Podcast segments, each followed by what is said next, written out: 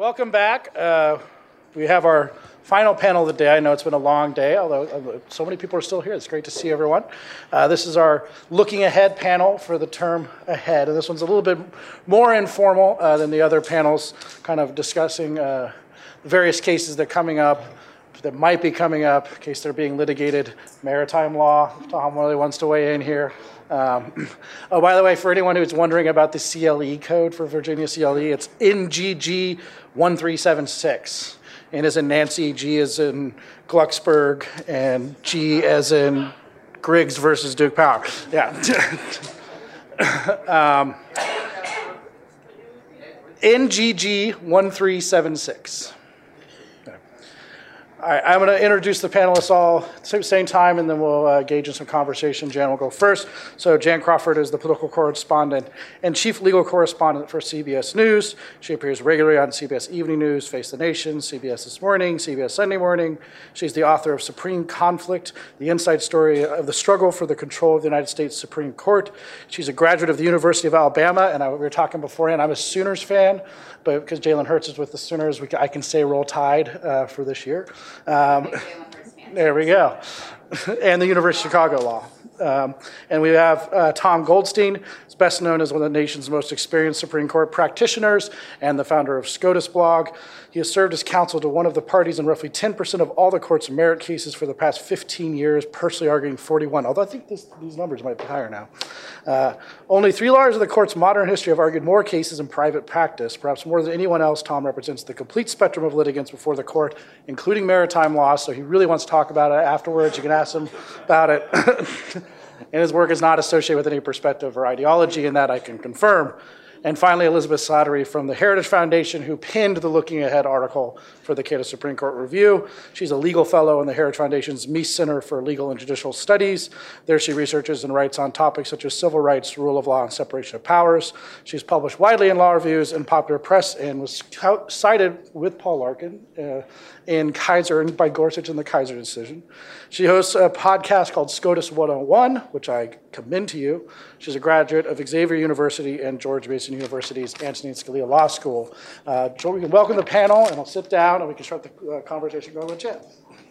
Well, thank you so much, and uh, thank you all for coming today and for having us all here. Um, you know, it's it's um, so delightful to be able to talk about this upcoming term uh, as opposed to what we were discussing last term uh, in terms of the case lineup, uh, which uh, kind of proved to be pretty thin last year in terms of news, uh, but also where we were at this time last year on Constitution Day. And uh, we're going to look ahead, but I feel like I got to start a little bit by looking back to, to some of the things that kind of unfolded last term. And I mean, it's obviously uh, a year ago, yesterday was when the news broke in the Washington Post uh, about allegations against uh, Justice Kavanaugh.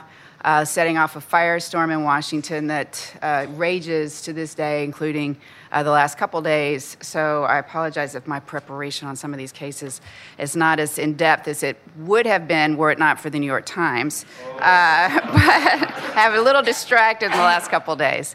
Um, but you know, once we uh, got through that, I mean, think about what that meant, even in terms of the functioning of the Supreme Court last year. Justice Kavanaugh, of course, missed uh, the first uh, uh, arguments. He had not been confirmed at, at, in the first Monday of October, and uh, as I said, the, the, term last year was really, in my view, kind of a dud.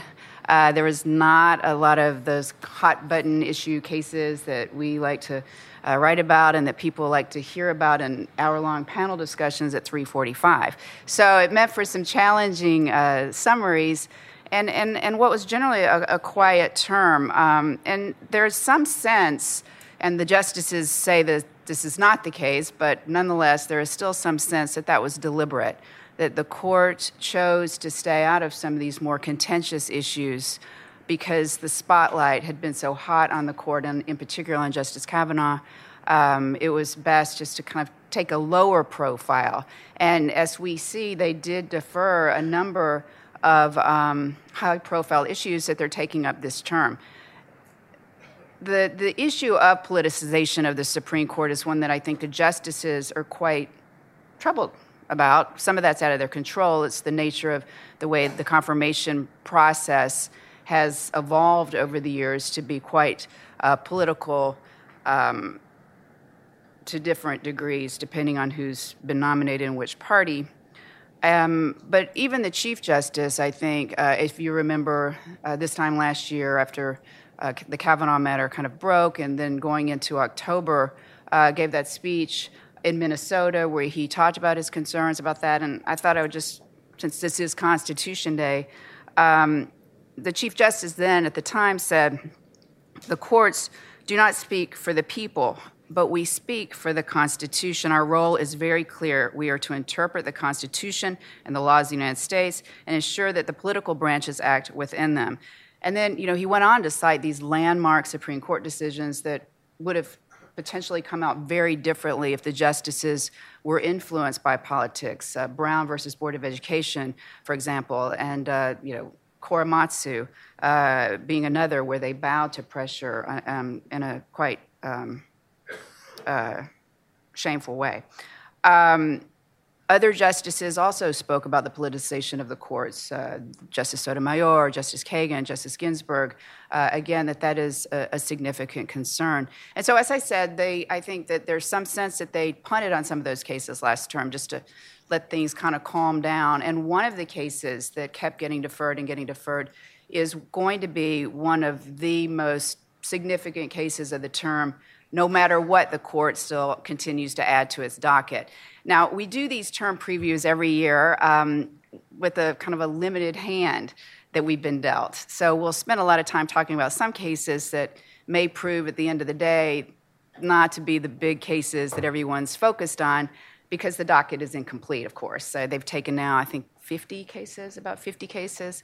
So they'll continue to add more cases uh, through the fall and uh, early winter uh, including a number when they return for their long conference before they uh, return to the bench uh, the first Monday in October. Um, but the the first major case that's going to get a lot of press and it will be significant. The, the plaza will be packed with protesters. Uh, the lines will have formed long you know, before uh, the arguments outside the court. Uh, people spending the night, you know, overnight potentially to get one of those prize seats inside the courtroom. Although now, you know, they pay people, you can pay people to wait in line for you. You can also do that, I've heard, at Rose's Luxury, but I've never tried that. Um, but that, of course, is the case uh, involving uh, employment discrimination against gays, lesbians, transgender uh, employees, and uh, whether or not Title VII uh, applies to people who've been discriminated against because of their sexual orientation or gender identity, uh, as opposed to just being discrimination based on sex. Now, um, for many years, uh, since 1964, essentially, the courts of appeals were unanimously in agreement that Title VII uh, was limited to based on someone's sex, their biological gender.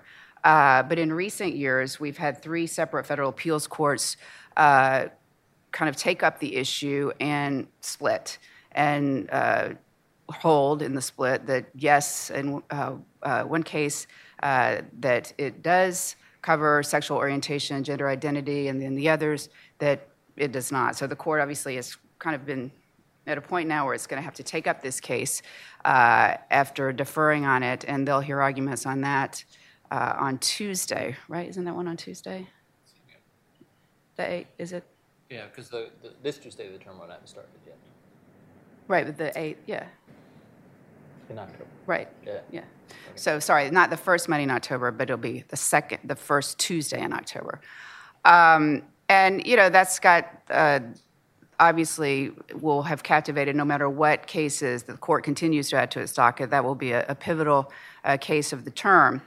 And the question is, of course, whether or not the court is going to continue, and this raises other issues I think that are interesting for court watchers, uh, whether it'll continue in the, the, role that we've seen recently of, of, issuing a number of rulings that have been quite favorable to gay rights, led by, of course, Justice Anthony Kennedy.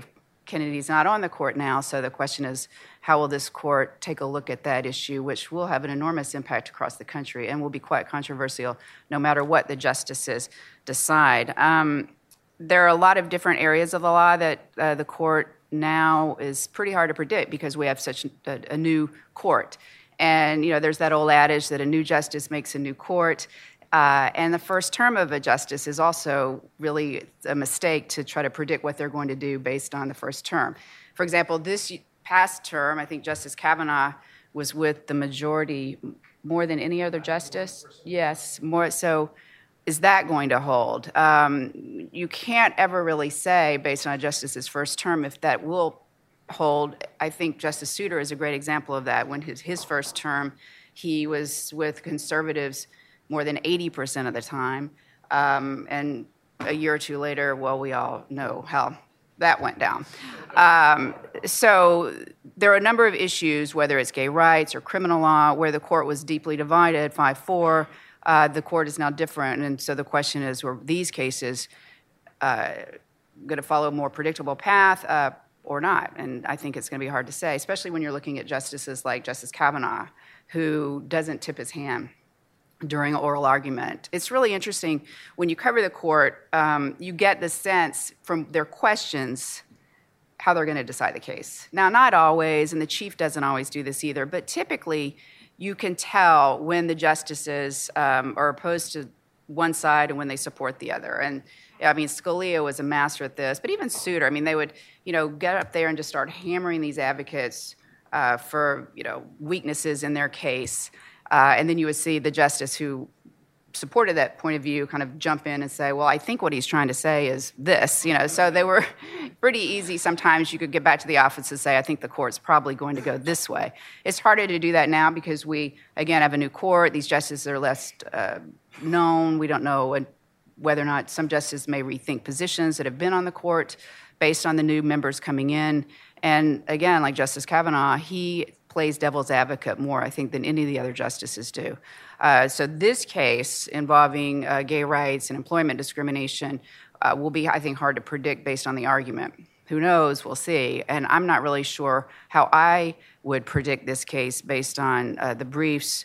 And so I'm going to ask my colleagues here at the panel do you think it's clear what they might do in that case? They, I mean, anyone? Because I think some of the cases that we're going to talk about, you, you might have a pretty good sense of. Scalia wrote uh, Price Waterhouse, right? Is that the, the because of sex case? Am I? He wrote the Oncale. On call and Uh, that, sorry, that one, the Oncale. Yeah. So it's even even some of the quote unquote conservative justices might be unpredictable on this, which is possible. Um, that's my best handicapping on this. I mean, my guess is that Scalia would be surprised that the Oncale decision might be used to further uh, this cause. Um, you know, I, I doubt that he would have seen. Uh, in that case, I think it was something like male on male harassment in the workplace, and, and finding that that is encompassed within Title VII's prohibition on sex discrimination. So I think he, he probably wouldn't have thought that this would extend to sexual orientation and gender identity falling within the, the definition of, of sex. But I, I, I think, you know, we're going to see two competing visions of the law and how justices approach the law. On the one hand, we have people like Justice Gorsuch who say, you know, the text is the text, we follow the text where it goes. And then we have justices like uh, Ruth Bader Ginsburg who look, you know, sort of at the evolving purpose of the law. And, well, maybe it said this in 1964, but has the law contracted and expanded over time to mean something else? Um, I, I, think this one is likely to fall, you know, along ideological lines, if, if that's what you want to call it. But um, there could be some surprises, and we'll, Well, see what I- I would- happens at the argument. I would agree. Um, it's a best bet, but Kagan as a textualist is very interesting. And I always think of the Yates case about the fish, which is just extremely literal reading of the text. Not that I don't think she's probably a vote in this, but but she's a pretty strict textualist. Tom, do you have? Well, I think that the left will think that it has a sufficient textual basis to recognize this form of discrimination under Title VII. And I think that the most conservative justices will certainly believe that that is not true and will be confident that when Congress passed the law in 1964 that nobody thought that it extended this far. I think that the problem for the plaintiffs is that they've probably gotten to the Supreme Court and unavoidably so, you know, a decade early.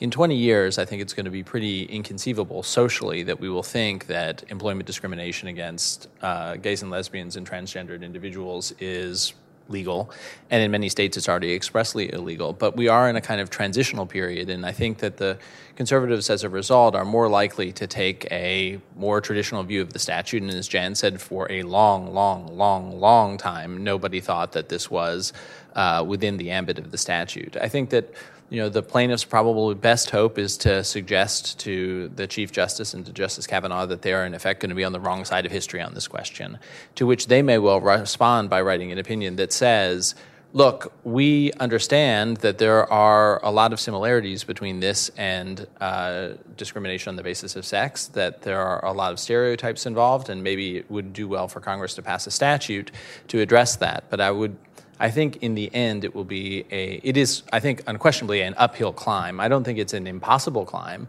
uh, that they would get one of the two of those uh, justices, but I think that the, the defendants are probably in this conservative Supreme Court uh, certainly have the upper hand. And I think to Tom's point, um, you know, one of the arguments uh, that the, the government makes in, in arguing that it should be only because of sex and not sexual orientation and gender identity is that Congress could have added this to the law, and they've done so in other sections of the, the federal code, and they, they have not. There have been multiple bills introduced to specifically prohibit discrimination based on sexual orientation, uh, and they chose not to do so. Um, to, to, to encompass that as well. So that I, I agree. I think that's going to be, you know, take it up with Congress. I mean, there there is a, another route, you know, to, to in this case. So I think it's probably an uphill climb as well. I mean, the government's position, the Justice Department has argued as well. Um, I mean that that essentially discrimination based on sex would mean that, uh, as Elizabeth was saying, uh, when um, let's say you have a, man who is in a, uh, a relationship with another man uh, the employer, if the employer were to fire someone uh, for being gay, a man who is gay, and he was also going to fire a woman who is gay, then they're not being treated differently because of sex. Um, as long as they're treating everyone the same based on their sex, as has long been understood by the courts until recently, as, as opposed as on their biological gender. Um, so, you know, again, I think the fact of the matter is the argument that Congress could take this up is one that may end up carrying the day, too, in terms of the outcome. I so, think, anyway. I think something that might weigh on the minds of some of the justices is if, if they rule for the employees in this case rather than leaving this to the political process to you know state legislators and, and to congress this could have implications for other areas of, of civil rights laws. You know, this could have implications for, um, you know, for, for girls in sports and and sing, single sex bathrooms and things like that. So I, I, think they'll they'll be aware of the broader implications of this ruling, uh, and you know, for for that reason, you know, I I think it would be better for an issue like this to to be litigated, for lack of a better term, litigated in Congress rather than before the Supreme Court, because Congress can fashion remedy uh, remedies that can take account for things like the the religious claims in the um, in the gender identity case, where you have the the funeral home that. Um, admits that it fired the individual because of the gender identity problem, uh, but saying that they have a religious objection to having someone on their staff. Um, so, you know, I, I, think for that reason, it, it, would be best if, if this was a matter left to Congress rather than the courts. I do think that uh, Jen is right to say that the case is very important on its own terms. The question of whether employees are uh, protected and whether businesses, uh, which may have other concerns as well, uh, are subject to the statute. But I think that probably the broadest concern or the broadest implication of the case is in its signaling function to society. I think that Obergefell was obviously very, very tangibly important to same-sex couples, but it also, in terms of the right to marry, but it also had, you know, a broader signaling function to American society about whether this form of discrimination was appropriate and valid, uh, or instead whether, as in terms of a sense of equality and justice that Justice Kennedy tried to convey, uh, we needed to try and end uh, these kinds of statutes. And so a lot will depend, I think, when it comes to the broader implications of the case of how the opinion is written. I think the Supreme Court has moved with society beyond the day uh, of a case like Bowers versus Hardwick in 1986, where you would convey in the course of the opinion some form of hostility to same-sex couples, to uh, gay and lesbian individuals, to transgendered individuals, and so in the in on the whole, even if the defendants win, I think it'll be in the context of an opinion that is not hostile to the plaintiffs in a way that would kind of set back uh, in a huge to a huge degree what it is that Justice Kennedy was trying to push forward when he was on the court. Elizabeth, do you want to go next? Yeah, let's let's move on to guns. Um, so it's been it's been about a decade since the last big uh, Second Amendment case. In 2000, uh, 2008 and then in 2010, the Supreme Court decided first uh, the the case out of the District of Columbia, uh, the Heller case, uh, where it ruled that the Second Amendment protects an individual right. And then two years later, it took up a case, McDonald, um, out of Chicago, saying that this right also applies against the states in addition to the federal government. So since since those cases, um, the the Supreme Court hasn't taken up another um, significant Second Amendment case, and the lower courts have sort of been um, wandering in the wilderness of what, what to do with, uh, with the standards that were laid down in those two cases. Uh, you know, what level of constitutional scrutiny should they be applying? The court didn't really make that clear. Um, and so there have been a number of, of cases that have come up in the last decade uh, that the court has declined to hear. So now they have a case out of uh, New York um, challenging the, the city's ban on transporting licensed handguns um, pretty much anywhere within city limits or outside of city limits, uh, except to one of seven approved gun ranges. So um, it, it, the regulations have been called some of the uh, the most severe gun restrictions in in the country. Um, so much so that if a resident uh, had a, a premises license, which is what you have to get in order to have a handgun in New York City, uh, if if this person moved from one location to another, um, there was really no mechanism for taking that gun with you. So you're supposed to, I guess, leave it behind in your old apartment. Um, that, that's, housewarming gift. Yes. yeah, exactly.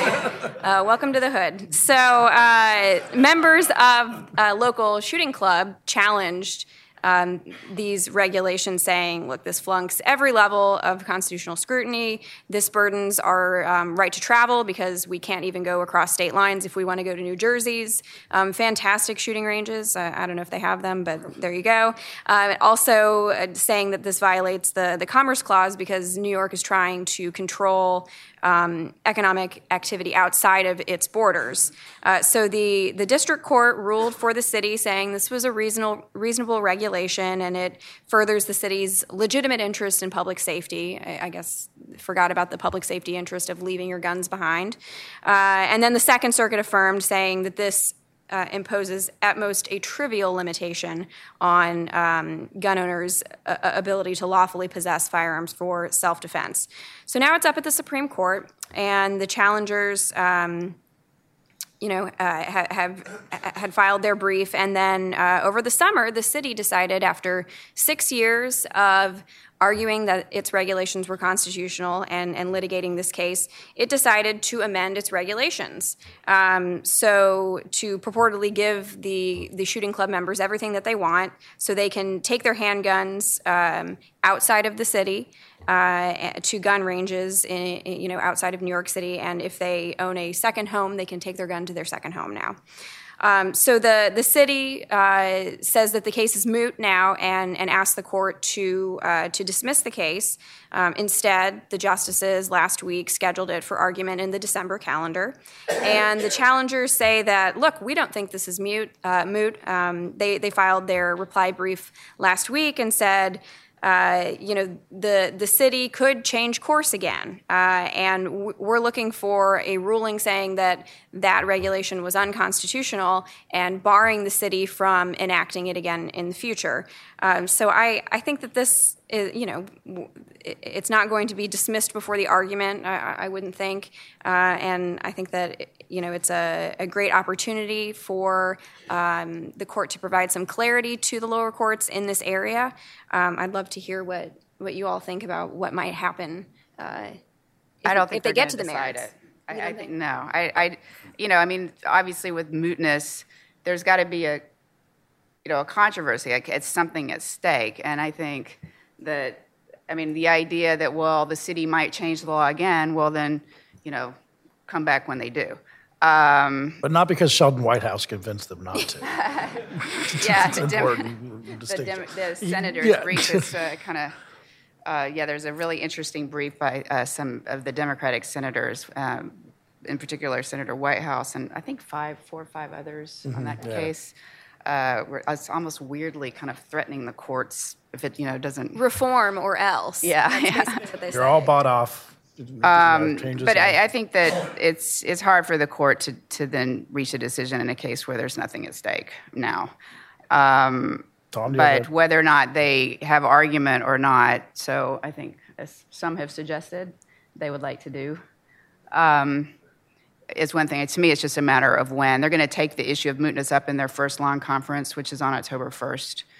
Um, so we may get some clarity when they release their first orders list, or we may not. What do you think, Tom? So I, I do think that they're going to be really mad. This is now a case about a doctrine called voluntary cessation, which says that if the defendant wins in the lower court and then changes its practices, uh, it, the courts need to be very certain that they won't start the same thing up again, because otherwise you can just evade judicial review, which is exactly what is going on here. Of course, the Second Circuit upheld, upholds the statute, creates a binding precedent, uh, and then North and then New York says we were just kidding, uh, and has the advantage of that law. But they wait until the Supreme Court decides to hear the case, which is deeply frustrating to the justices. There have been a couple of other prominent examples of this. There was a case from Paterson, New Jersey, uh, involving affirmative action many years ago, uh, and then there was one of the cases about union agency fees, where uh, the more progressive side of a case just sees the handwriting on the wall when the Supreme Court steps in.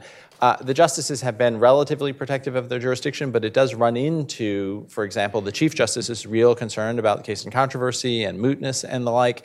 So I think in the end that they want to hold arguments so that they can yell at New York uh, and kind of satisfy, vent a little bit. Uh, and they may well write an opinion that has in it very strong suggestions that the reason that New York did this is because it's very, very difficult to imagine that the, stat- the regulation is constitutional, and thereby the plaintiffs end up winning without even having to get a formal opinion. Um, this case is, I think, But one again, of the. that would not, to Elizabeth's point, that's not necessarily going to give us the guidance on the Second Amendment that we have not But even if they decided the case, it might not give us that much guidance because I could certainly see some of the more liberal members of the Supreme Court saying, you know, on the assumption that Heller is good law, the statute is unconstitutional in order to get a nothing burger opinion out of the court. Well, You know, the, the significance of the case, if it's decided, is not in the fact that New York stat- regulation will inevitably struck down as it will be, but rather what the Supreme Court says because it has said so little. It has given almost no guidance whatsoever other than to say the Second Amendment is not a typo. Uh, and that is, is thought to be is thought to be really the consequence of Justice Kennedy's limiting effect on the scope of the Second Amendment. That Justice Scalia, it's been reported, was really hamstrung in writing the Heller opinion by the need to have Justice Kennedy sign on to the majority. And now that he, and in the wake of Heller and McDonald, which just extended it to the states and localities, uh, the Supreme Court turned down, as Elizabeth suggested, all of the concealed carry cases, all of the all of the you know magazine type cases that they were presented. I think, in all likelihood, because nobody knew what Justice Kennedy would do. So even if the New York case does get dismissed on the basis that it's moot, we are about to enter the era in which we find out what the Supreme Court means about the Second Amendment. So if not this case, then the next time, the gun rights advocates will just keep bringing these cases, uh, and uh, there is a cert petition, for example, about the bump stock regulation, uh, and there will be many, many, many other cases. So it's, it's only a matter of time. Like, you, this, this question, these types of questions cannot be evaded forever. Yeah, the bump stock one is more of an admin law one, but, but there are some ones on uh, from from Alan Gura on uh, the California has a law that makes it you can only own a gun that microstamps cartridges, but no one knows how to do this. So you can own an impossible gun. You, you have a, a right to own. Possible gun. Yes, only on a, if it's post 2013. There's like like that one, and then uh, the interstate transfer of handguns and some other ones. So I do agree with you that if this goes away, with all the dissents we've seen and some of the denial for cert, we had one case which was California's 10 day waiting period as applied to people who already own guns. So you like you have like 30 guns, and you every time you have to buy a gun, you have to still wait 10 days. Like whether or not that makes any sense, and you get a denial, you get a, a dissent in that case. So, I think they'll take one this year, no matter what. I agree. I have a question, though. Do you, this is obviously not a case that's out there right now, but is there anything that suggests that the court would not allow a ban on um, some of these kind of assault weapons that have been at issue based on Heller with the current membership? You mean that they would o- they would overturn a ban, or they would allow a ban? That they would, is there any sense Like a that this semi-auto court? AR-15. Yeah. Well, the common use test, if that's actually the test, um, they would have to rewrite that test. Uh, I mean, that's the, as much as we can parse out Heller. It's like if it's in common use for self-defense, well, the AR-15 is the most commonly owned rifle in America. But Heller also kind of suggests that they would allow, uh, you know, reasonable restrictions on ownership, and you know, No, yeah, there's- it was there's pretty limited to a yeah. handgun for self-defense in a home. I just think that's an interesting issue, as you know, we're seeing all these calls now uh, for broader gun bans, um, and what this court would do with that based on the current composition. Yeah, very, very, very hard to predict, I think. I mean, you, you just don't take a case like Heller and end up successfully parsing individual words because the court won't have thought about, you know, particular cases. Uh, It's, it's going to end up being, you know, sui generis. They're going to, they're going to come at this and figure it out. I But Heller does suggest that you could have, you know, restrictions on ownership, including it seems to suggest some of these. Uh, Well, I don't think that full auto, you know, full auto, for example, is, is clearly the case. But I think that people who are involved in gun rights would say. But again, say, you would think that's the case even with this, even let's say with Justice Gorsuch and Justice Kavanaugh. Yeah, I, I, I think it would be very, very, very difficult to say that there's a constitutional right to a full automatic weapon, um, to a fully operating machine gun. Uh, people involved with gun rights would say that it is extremely difficult to distinguish a semi automatic long gun like an AR 15 from a lot of other things. And if you are serious about saying that you know it's things in common usage, then that is a very, very, very common weapon used for self defense. Uh, the, the, you know, the court is responsive to society as well. You are talking about having to hold all five members of the conservative court because none of the four more liberal members of the Supreme Court is going to recognize the validity of Heller to begin with. And so the question is will every member of the conservative majority in the court recognize that right? Or is there a single one who would, in response to you know, the, the, the gun violence, with the use of those weapons say, you know, no, I'm going to uphold this kind of ban. Uh, It's uh, ultimately a moot point because the, you know, the Senate would never pass such legislation, I think. Yeah, but it's state law possibly. So. So let's should we talk ahead and about go, DACA? DACA, that seems like another big one that's coming up. So this stems from uh, the, originally the Obama administration back in 2012 decided to uh, unilaterally implement uh, the DREAM Act after President Obama repeatedly said, I'm not a king, I can't do this, then he had a change of heart. Um, so, under the Deferred Action for Tri- Childhood Arrivals uh, program, around 800,000 um, illegal aliens under the age of uh, 30 who came to the U.S. as children were um, allowed to apply for deferred deportation and work authorizations. Um, then the administration expanded the original DACA program and created a second program for the parents of um, U.S. citizens and lawful permanent residents, um, the parents who were not um, uh, who were not citizens themselves. So the DACA ex- expansion and the DAPA program for the parents uh, was challenged in court um, back in I think 2014, and. Uh, the district court and the Fifth Circuit Court of Appeals held that it violated the Administrative Procedure Act, uh, the requirement that substantive rules go through um, notice and uh, public notice and comment. It went up to the Supreme Court. Um, the term when Justice Scalia passed away, it was one of the handful of cases, I think four or five, that were decided. Uh, well, that ultimately weren't decided. They tied 4 4, so the lower court judgment um, was affirmed. So fast forward to 2017, we have a new sheriff in town, we have a new administration, and the Department of Homeland Security under the uh, Trump administration announced that it was going to roll back the original DACA program because it had uh, concerns about the constitutionality of the program and its um, legality in light of the the ruling on the DACA expansion and on um, the DAPA program as well. Uh, so the uh, the administration announced that it, it would continue to process renewal requests for I think something like six months um, from when uh, when it announced the DACA rescission, and this was uh, initially this was um, immediately challenged in in court as a violation of the APA um, for being arbitrary and capricious, and a, a whole host of other claims, equal protection, due process, other things like that. So now it's at the Supreme Court. Um, there are several consolidated cases, and uh, that that resulted in district courts issuing um, nationwide injunctions, which is an issue that several of the justices are kind of interested in exploring. Um, Justice Gorsuch called them cosmic inju- injunctions. I think it was in the travel ban oral argument, and uh, Justice Thomas wrote. Um, wrote last term that he, he has concerns about uh, universal injunctions. So this could be a vehicle for the court to kind of explore that that issue, which everybody kind of dislikes these. Uh, it just depends on you know who. Who, who's getting the injunction? So we all we all dislike them at some point in time. Um, so the Trump administration at the Supreme Court uh, argues that um, that this is this is unreviewable its decision here uh, because the APA bars the review of um, agency enforcement de- decisions that are committed to the agency uh, the agency's discretion by law. And even if it is reviewable this is rational it's not arbitrary and capricious because uh, the the DHS thinks that this is this is uh, potentially unconstitutional.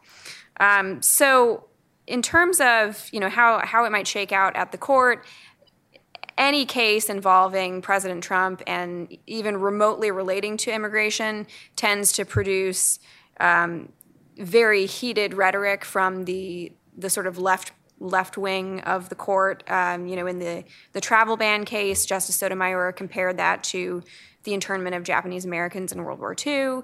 Um, this past term, Justice Breyer said that adding the citizenship question back to the census, which you know we had for many, many, many decades, uh, would undermine public confidence in the integrity of our democracy. Um, so I think the administration is likely to face uh, some of the same skeptic- skepticism here. Um, but I'd love to hear what, what you all think. I mean, I think this is a, a enormously important, stupid case. Um, it is enormously important for the individuals involved and for immigration policy. It is enormously stupid because uh, if President Obama can create this program, President Trump obviously can withdraw it. So it's, you know, I think nine justices, if there were 28 justices on the Supreme Court, they would all agree that the president could withdraw DACA. But the problem here is one of political accountability, and that is if the president had said, I dislike this program, I'm withdrawing it, we would not be here talking about it because that would be obviously lawful, I think. Instead, the president, I think, did try and have it both ways and say that he was very sympathetic to the Dreamers, but that they were withdrawing DACA on the ground that they thought that the program was uh, unconstitutional or illegal. That is to say, that they believed that President Obama didn't have the power to enact it in the first instance, so they had no choice but that to withdraw it. Um, and in that way, uh, kind of avoided some of the political heat that would have come simply from withdrawing it in the first instance. And that's why we're here. Um, and I think that the justices, I would predict that the justices, or at least several of them, would be deeply frustrated by this uh, kind of conundrum that the administration won't just say, we don't like the thing. Um, and the court held on to the cert petitions for a long time. This is one of the cases that Jan described as or discussed as having been kicked over from one turn to another. They just put it on a shelf. It literally disappeared from the docket, and the court did nothing with them. I think potentially in the hope that the administration, which was stressing how vitally important it was that DACA be withdrawn, would write one sentence saying, "We've decided to withdraw DACA. We don't like it," and that would be the end of the case. Um, so I think that the court may. Several members of the court are going to look at this. I think like the Chief Justice ultimately resolved the census case, which was, I think, uh, really essentially saying, well, look, you can do this. Just tell me a valid reason for doing it and then go and do it. Let's not play games and say you're doing it for another reason that is either un- untruthful, in, they thought, in the census case, or just wrong in the case of DACA. Because the administration is putting the court's conservatives in a bit of a bind. You'll recall from the travel case, the expansive sense that they tried to convey and persuaded the court to adopt of the president's power in the field of immigration that you know the president really does get to make a lot of policy here. And if one were to accept that conception then one would think that you know, th- look favorably upon something like President Obama's adoption of DACA. Uh, and we more puzzled at the idea that it had to be withdrawn because it was illegal or unconstitutional in the first place.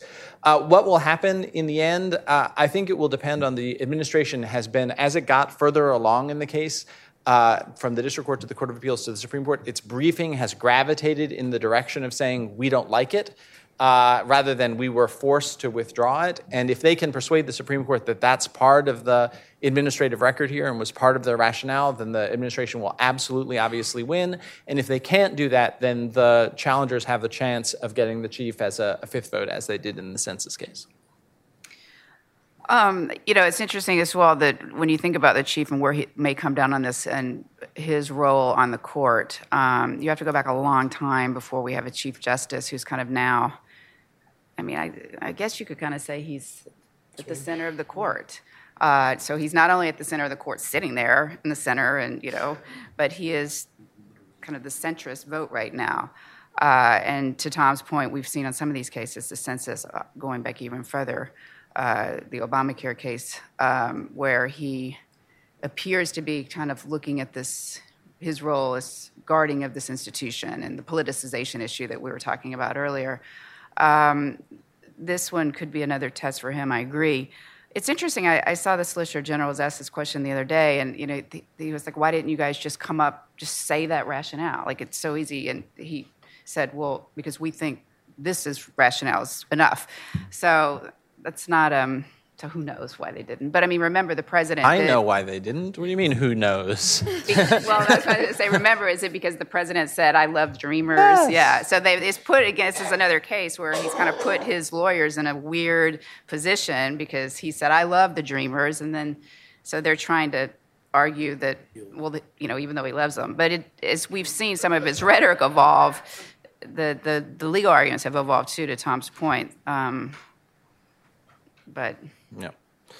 Um, I mean, one thing that to say about the chief in that role, and certainly the census case and the Obamacare case are very significant examples of him being in the center, particularly given the post hoc reporting that suggests that he was originally with the conservatives in those cases and then changed his vote. Both cases. The, right. Mm-hmm. The the thing that is interesting from the perspective of the left on the court is whether they have the potential three potential fifth votes, so that they have the chief sometimes, they have Kavanaugh sometimes, and they have Gorsuch sometimes, mm-hmm. and particularly an array of criminal criminal law cases.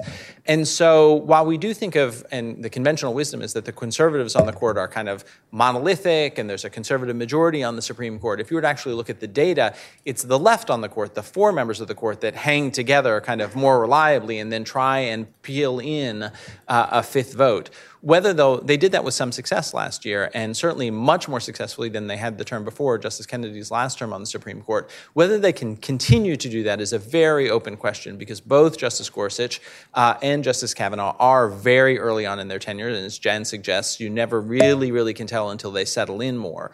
But if Justice Gorsuch were to settle into the role of Justice Scalia in, the, in his late career, where there were a variety of statutory criminal cases and constitutional criminal law cases where he was was with the left, uh, and if Justice Kavanaugh centers into a kind of Kennedy like role, then the court won't have changed very much at all. Uh, with Justice uh, Kennedy's departure, uh, except perhaps on some very, you know, some of the, the issues that he was vitally, vitally important on, like gay rights, like the death penalty. Uh, but uh, it is that is, I think, probably the principal puzzle that we see now. The other thing I will say is that Justice Kennedy, I mentioned that Justice Kennedy was kind of a limiting agent on the justices willing to take gun cases. One other thing, and that's true across an array of issues, one other thing that is important to recognize is that Justice Kennedy's tenure on the court was also a break on conservative movement organizations bringing cases to the Supreme Court in the first instance. And, for example, on kind of the uh, the momentum behind pro life organizations and states that are very conservative, adopting abortion restrictions and the like.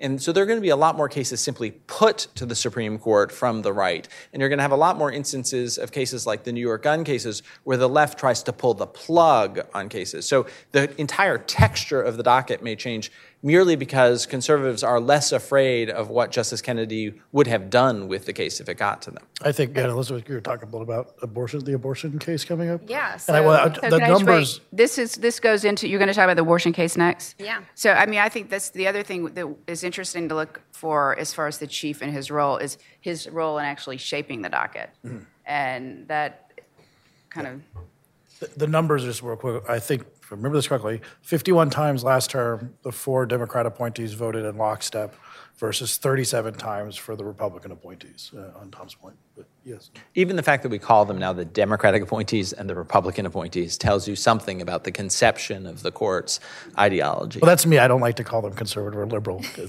matter of course. Like Well, I- we, we don't have Obama judges and Trump judges, Yes, right? Like the, We have the Chief Democrat and Justice Republican. says. Yeah. Well, that tees up uh, a case that is has not been uh, granted review yet, but I think there's a there's a good chance the the justices may take it up. Uh, it's a case out of Louisiana, uh, June Medical Service versus Gee, and this is a challenge to Louisiana's law that requires doctors who perform abortions to have admitting privileges at a nearby hospital. If this sounds familiar, that's because the court heard a very similar case out of Texas, uh, Whole Women's Health versus Hellerstedt, and that was decided back in 2016. Uh, and and there, uh, the court found that uh, the the Texas law was an undue burden on women's access to abortion. So here, one of Louisiana's four clinics, abortion clinics, challenged the law, cited Hellerstedt, and the district court um, ruled for for the clinic, um, finding that the the law advanced minimal health benefits while placing substantial burdens on women seeking an abortion. Uh, this went up to the Fifth Circuit, which reversed. And keep in mind that the law hadn't actually gone into effect at this point, so uh, this was just ruling based on what the what the both sides estimated. So the, the Fifth Circuit says said that you know the assumption was that only one existing doctor in Louisiana would not be able to get admitting privileges, uh, and that no none of the clinics would close due, the, due to the new law. So the clinic then came to the Supreme Court and asked for um, for the justices to temporarily enjoin the law while they filed a cert petition. Uh, so over the protest of uh, Thomas, Gorsuch, Alito, and Kavanaugh. Um, Chief Ju- the Chief Justice with uh, the more liberal wing granted that request. Uh, Justice Kavanaugh wrote um, I don't know if it was a, I guess a, a dissent from from the stay, um, saying that, look, we don't we don't need this stay because the status quo is basically preserved. Um, by the way that the law operates. Let's let it go into effect. There's a 45 day regulatory sort of transition period. So, if during that time the doctors who apply for admitting privileges can't get them, um, that won't affect women's ability to get an abortion during that time. Um, and also, if clinics um, find that they're unable to meet some of the requirements of the law, there's a a, a path to uh, you know submitting a plan of correction uh, to show how they would you know sort of make steps to to meet the new requirements. Um, and there's an administrative appeal process before the state would revoke the clinic's license. So Kavanaugh says you know let's let the law go into effect and kind of see what happens, and then if there's a need for a challenge, then you know the the clinics can come back to us. Um, but that's not what the uh, majority of the court did. So June Medical Services filed its cert petition, I think back in in April, uh, and the case is scheduled for the October first long conference. Um, so we could see a grant in the near future if they decide uh, to take up to take up this case. I I'd love to get your thoughts on why they would. Um, issue the stay if they weren't going to take up uh, the, the, case when it came to them on cert. I mean, I cannot imagine that they won't hear the case, particularly given the Chief Justice having voted to grant a stay. The Chief Justice who was in dissent in the original Texas case, I think, probably looks at this from an institutional perspective. We know that his view is that the statute, absent the Texas ruling, would be constitutional, but it, I mean, this statute looks a lot like the Texas statute. Um, and I think he probably feels that it would, you know, be um, the optics would not be good if the court were to so quickly, in the wake of Justice Kennedy's departure, to flip uh, on such on very very very thin ground. So you know anything is possible. The Chief Justice hasn't committed. We know that the four more liberal members of the court will vote to vote to strike the statute down and will vote to grant review, given that the Chief voted for a stay. So cert I think is automatic. Uh, and the question is whether the chief has been convinced, as he apparently, as as is suggested, uh, that the Texas decision is controlling. Because remember, he did have the out of joining Justice Kavanaugh, who I think was probably writing for him, of saying, well, maybe we'll grant a stay later on. We don't have to do it, but instead granted it right out of the box. So I would say that you know this case will probably uh, stand for the proposition that conservative organizations, pro life organizations, do need to take care in the precise cases that they bring to the court and, and behave very strategically for fear of running into institutional concerns by the Chief Justice of not of the court not being perceived of having kind of run away to the right. And of course, if we're talking about the Chief Justice's concerns for legitimacy, which anim- seems to animate some of his opinions, well, abortion will make those bubble up as much as they possibly could. And every abortion case has to be looked at in that light, I think. Um, So maybe I'll talk about another case that's coming up. Yep, sure. Disloyal electors. oh, Uh, yes. See, well, as a side, you know that, that there's, a, there's an element of this in Cato's history. Oh. So in 1972, the first Libertarian Party candidate was John Hospers, uh, who had a disloyal elector who voted for the Libertarian candidate. So one electoral vote for John Hospers. His name was Roger MacBride. Uh, in 76, the Libertarian Party decided to run Roger MacBride as the candidate. And Roger MacBride, I think, had written his, I, I might get my history Wasn't wrong. Roger Oh, MacBride in his highest and best use as an elector? Didn't we already? Yeah, that? yeah, exactly, yeah, exactly, exactly. And so Roger MacBride, I think he had written his master's thesis on why electors can be faithless. So then they ran him for president, and Ed Crane, the founder of Cato, uh, was the campaign manager, I believe, for that. And then, and then they were like, "What do you? What should we do next?" And he said, "Cato." I see. So- And how did it go in '76? Uh, not well. I mean, I, I had heard he hadn't won, but I was just I didn't know if, if he'd gotten any electors. yeah. So that's the history I know. I'll probably get an email from Boaz telling me I'm wrong about something about that, but it's something along those lines. So. So, as we're aware, the electoral college can be well. The electoral college is what it is, and uh, I'm not I'm not a fan, but it is, does happen to be in the Constitution, which is a point in its favor, uh, and uh, it can produce very close results. Uh, and there is this interesting thing: is uh, you can maybe uh, there, there's an argument that you have to take the bitter with the sweet with the electoral college, and that is that what we do is we appoint electors, and then we send them off to pick the president. Now, every state uh, has a law saying that you know you're going to vote for the person that you were designated on the basis of. Uh, but uh, we did have in the last election some electors who uh, did not vote for who they were supposed to as a matter of state law. And Larry Lessig at Harvard brought a series of challenges to statutes that punish disloyal, faithless electors. And the lower courts have divided on their constitutionality, with the state Supreme Court upholding the laws and a federal court of appeals striking them down. And there's a pending cert petition on this question, uh, which I think the court is obligated to take. Uh, the issue is obviously significant, potentially vitally significant in a very close election.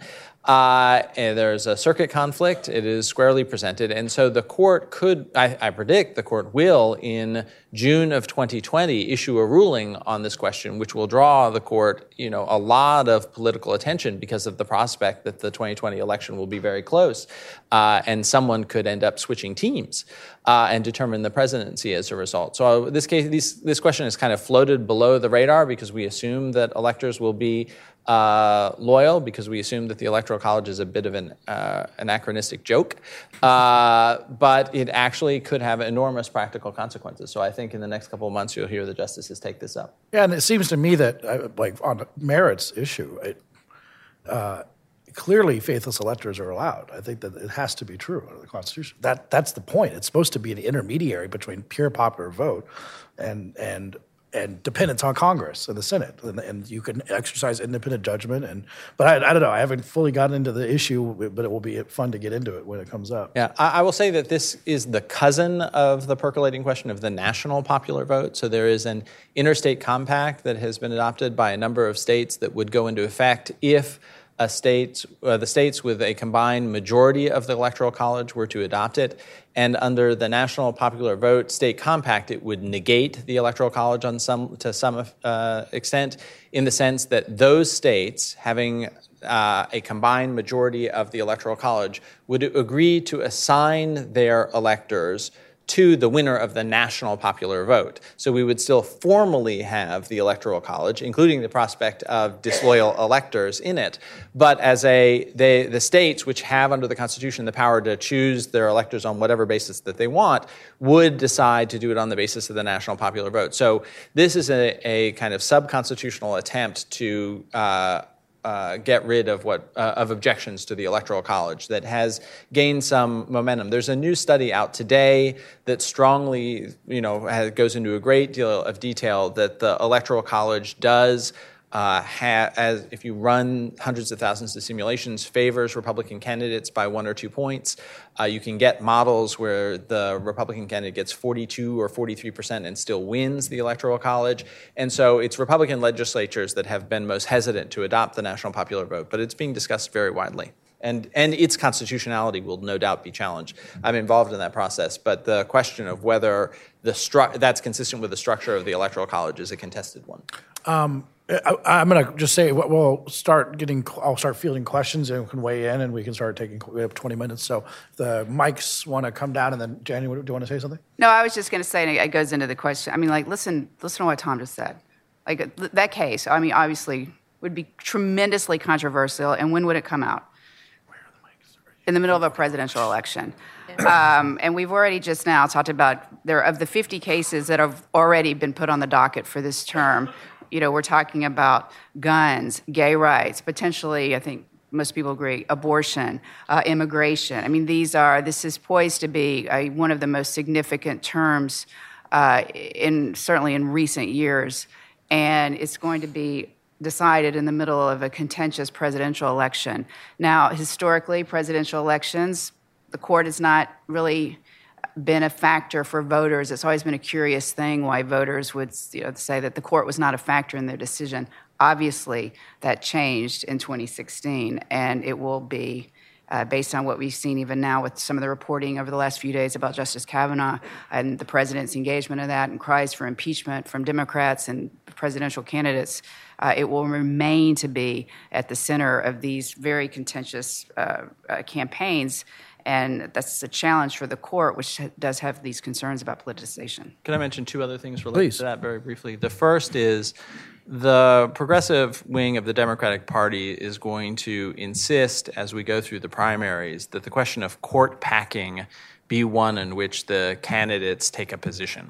Mm-hmm. And so the question of whether to expand the size of the Supreme Court is going to be hotly debated.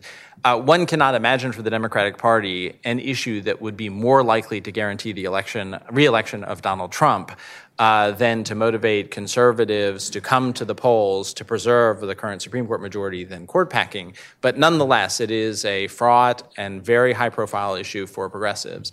The second thing that we cannot avoid talking about is the prospect that in the election year, uh, in the wake of what happened with uh, Chief Judge Garland of the DC Circuit, uh, and the refusal to vote uh, on his nomination in a presidential election year, that that may recur again in 2020.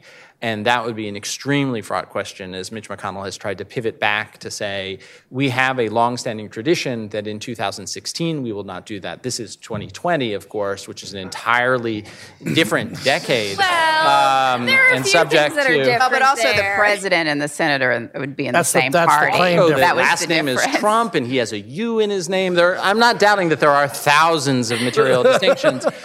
It- it's obvious that the situations have nothing to do with each other at all, as a matter of historical precedent. But we can all agree that I think there are there might be some who disagree.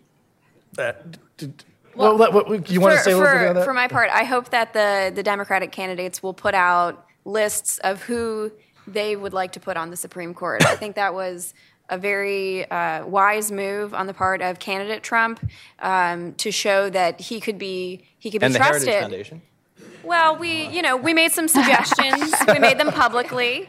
Um, we're happy with uh, with who he ended up selecting for for both uh, both vacancies. But uh, I think that you know that was a really wise decision, and I think that you know may have carried the day for for why Trump was elected. So And, uh, Yes. and all, everyone should be hoping for Justice Ginsburg continued, or health, or good health is always. course. Uh, but um, if, if Trump gets to replace, uh, nominate her replacement, this city might burn to the ground. So that's, uh, that's, that's be interesting. Yes. Uh, Ilya, It did is you have a hard to imagine. I mean, you say that facetiously, but it is hard to really imagine what the debate. I mean, um, look what. Yeah, I'm not- I'm not really being that Kavanaugh. facetious, yeah. yeah I mean, it But if we thought the Kavanaugh confirmation was contentious, Yeah. Yeah. Uh, Ilya Somin, I think, here with the first. Did you have your hand up? Okay. Uh, the, the, 7 sexual orientation discrimination case. I wonder if you could speak a little further to this issue of the text arguments. I think if you just take it, this may be a case where there's a conflict between text and what you might call original meaning. Uh, that if you just look at the text, it seems like this stuff is covered because essentially, if you're saying we will refu- we will preferably find hiring a man who dates women, but not a woman who dates women, then. Uh, whether you're hiring a person who fits a particular description depends on whether they're a man or a woman. That's sort of textbook sex discrimination. And in other, in most other cases where uh, where a man is permitted to do something but a woman is not, uh, then uh, it, that's counts as sex discrimination, and uh, that's the case even if there are also similar things that uh, women are permitted to do but men are not, i.e., you know, women uh, are permitted to date men but men are not permitted to date men in this uh, context. On the other hand, it is true that when this was enacted in 1964, virtually nobody thought that this kind of thing would be uh, covered. So uh, there is sort of a conflict between the text and the and a kind of original understanding, if you will, that might pose a conflict for the conservative justices who are textualists, but also think that the text should be interpreted in light of its original understanding. So I wonder how you think they they, they, they could resolve that. Yeah, I mean, I think it's a, a difficult case and a, a difficult question that they'll be grappling with, um, complicated by, you know, sort of the, I don't know if you'd call it an extension with Price Waterhouse in 1989, and then the Oncale decision to say that, you know, uh, the the definition of because of sex or discrimination based on sex also includes sex stereotyping and uh, to to make it clear that you know it includes things like male on male harassment. Um, you know, I, I- think you're you're right that they'll be struggling with what what does the text literally say versus what is the sort of original public meaning of how it was understood uh, in 1964. So, you know, we'll we'll have to see um, how it shakes out. But I think it's a very I think it's a it's a difficult case. It's a it's a difficult question. in the back, very, very back, uh, Paul Kamenar, whose arm is about to shake off. So this better be good, Paul.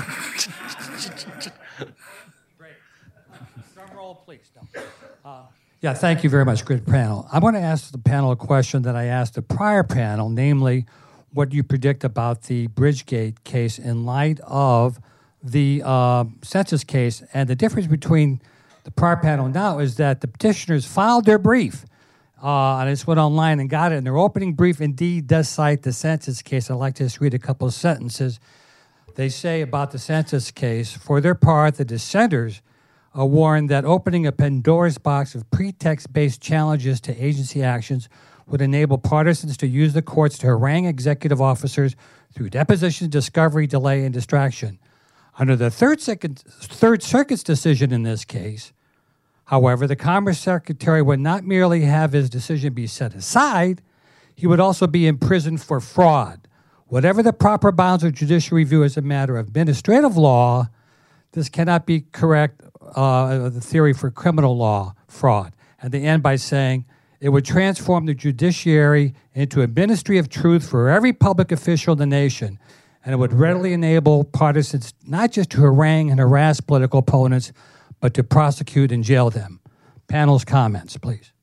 Well, first of all, you guys know the Bridgegate case, right? It's a Yeah. quick refresher. That's when the Port Authority of New York and New Jersey shut down two lanes of the GW Bridge, which caused these caused epic traffic jams going into Fort Lee, New Jersey.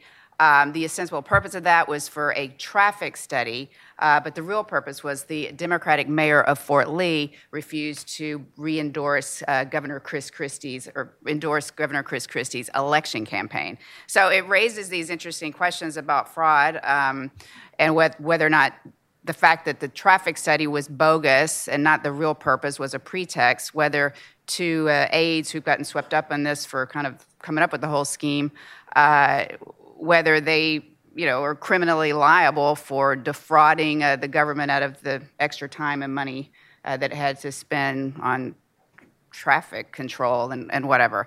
Um, I, you know, I mean, I will defer to, to Tom and, and Elizabeth on this, but, uh, you know, I, the argument has been made that this is just politics. And if this is going to be criminal, then there's no politics. So I would, In but I New would- Jersey politics. Right, yeah. You couldn't even do You know, politics in New the, Jersey The Virginia governor case. I mean, there's a lot of interesting cases where the court has has kind of said, "Wait a minute, you know, criminal statutes, you know, political uh, decisions here. It's not really the place." And scaling back some of those.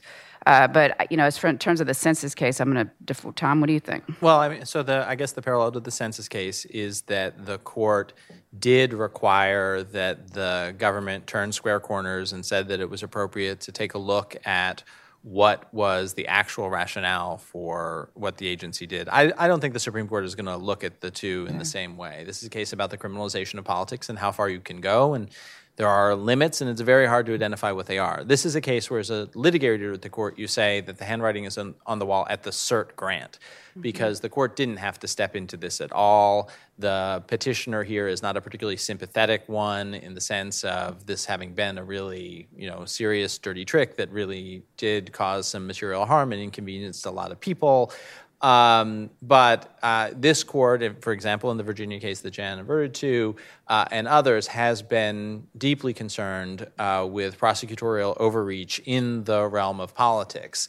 Uh, and has wanted to kind of leave that alone and let voters resolve those sorts of concerns rather than try and put people in jail. So, in the wake of the cert grant, it would be very surprising for the petitioner, who is the defendant here, to lose the case. I agree with And I, that. I think on the panel before this, Andrew Grossman was talking about the the census decision, saying that you know it's sort of a, a ticket for this ride only. Uh, so I think he's probably right in that regard. Except DACA. It might, it might have a second ride on DACA. Uh, we- I, uh, Trey, the mic's coming to you in the back there. I've Never been a ticket for this ride only though, except for Bush versus Gore. Although, actually, you, I identified Trey, so I, I, people, you say you have to identify yourself, but we believe in anonymous speech here at Cato, so uh, uh, you don't necessarily, as our AFP brief we're about to fire we will show, we really do. So, Trey? Uh, Thank you, Trey Mayfield.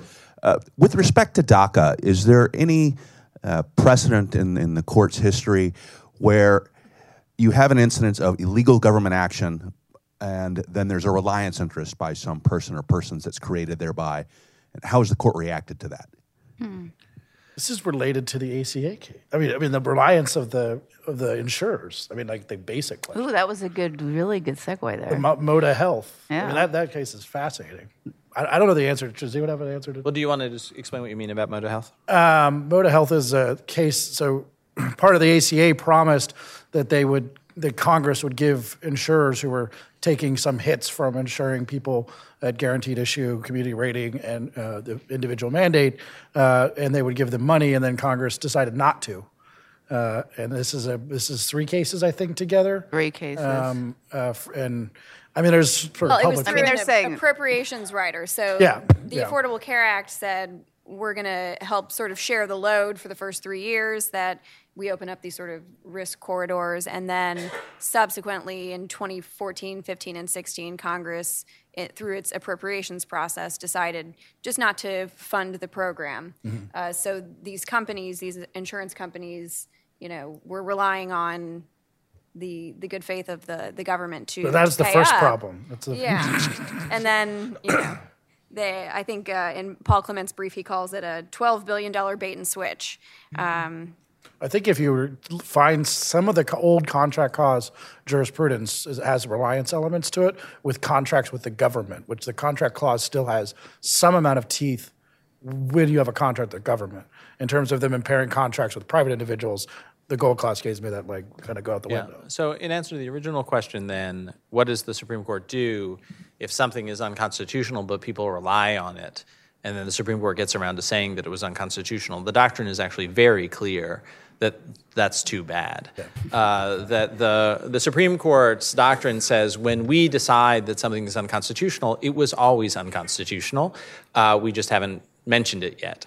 Uh, and so reliance interests and the like, those come into play in the question, context of stare decisis and whether the court will overturn a precedent. But when the Supreme Court decides a precedent, almost without exception, there is one extremely small, narrow exception, the viability of which is not clear anymore. But the Supreme Court's doctrine is quite clear that says, you know, we're sorry, but uh, this uh, this law was always unconstitutional, or this is how the Constitution has always been understood from day one, and your reliance interests are not our problem. I think the Catholic Church says the same thing. That It was might al- be the it was- basis for it. It was always meant this, right? All right. Uh, up here in front on the right.